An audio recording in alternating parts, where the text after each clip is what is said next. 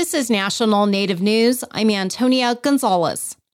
The former chairman of the Blackfeet Nation has resigned from the tribal council following his arrest last week. Montana Public Radio's Aaron Bolton reports. Blackfeet Tribal Business Council members last week announced that board member Tim Davis was arrested for disorderly conduct and threatening a public official.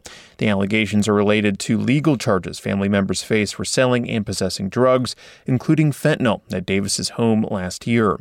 The council was scheduled to hold an expulsion hearing for Davis this week, but he resigned before the hearing, according to a press release from the council.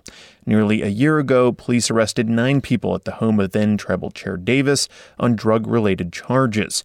Shortly after, the Blackfeet Tribal Business Council unanimously voted to remove Davis as chairman, but he continued to serve on the council. Davis denied that he knew anything about the drugs at his home.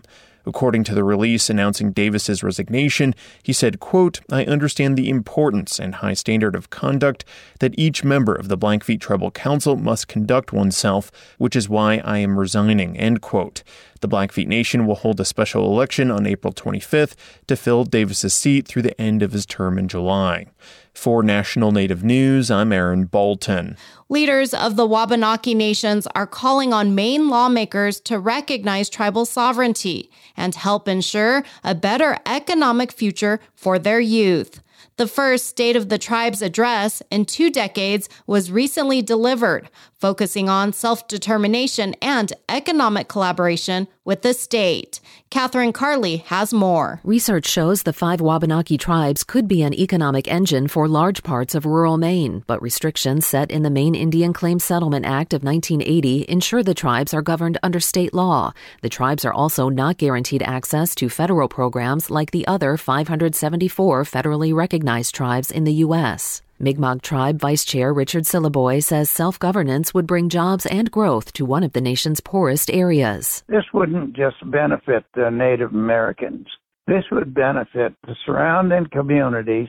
This would benefit the state of Maine as a whole. Syliboy says Wabanaki tribes would benefit from available federal dollars, helping them to create local farming and mill jobs or extend hours at a fishery that once fed diners in Portland. A growing bipartisan effort is backing legislation that could avoid a veto by Governor Janet Mills, who has long opposed tribal sovereignty over concerns for land use and potential litigation. I'm Catherine Carley reporting.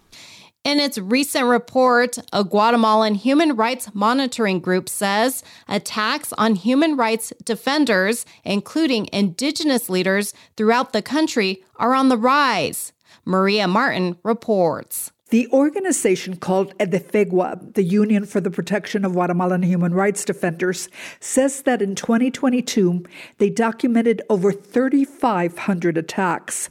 These ranged from the criminalization of independent judges and prosecutors to threats and arrests of indigenous leaders opposing mining and palm oil projects to organized smear campaigns on social media.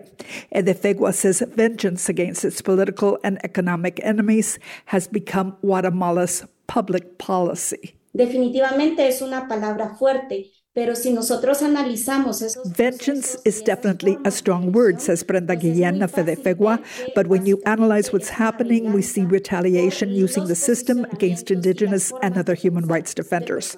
The government hasn't yet responded to the report. For National Native News, I'm Maria Martin. And I'm Antonia Gonzalez.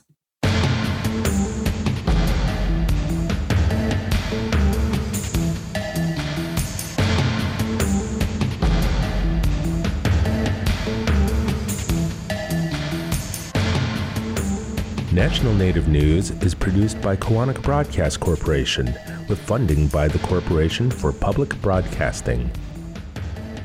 Support from the Self Governance Communication and Education Tribal Consortium, presenting the 2023 Tribal Self Governance Conference at the River Spirit Resort starting June 26th. Registration closes June 23rd at tribalselfgov.org.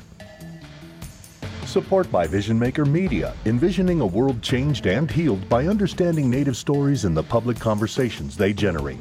45 plus years of Native stories and Indigenous knowledge through film and media can be found at visionmakermedia.org.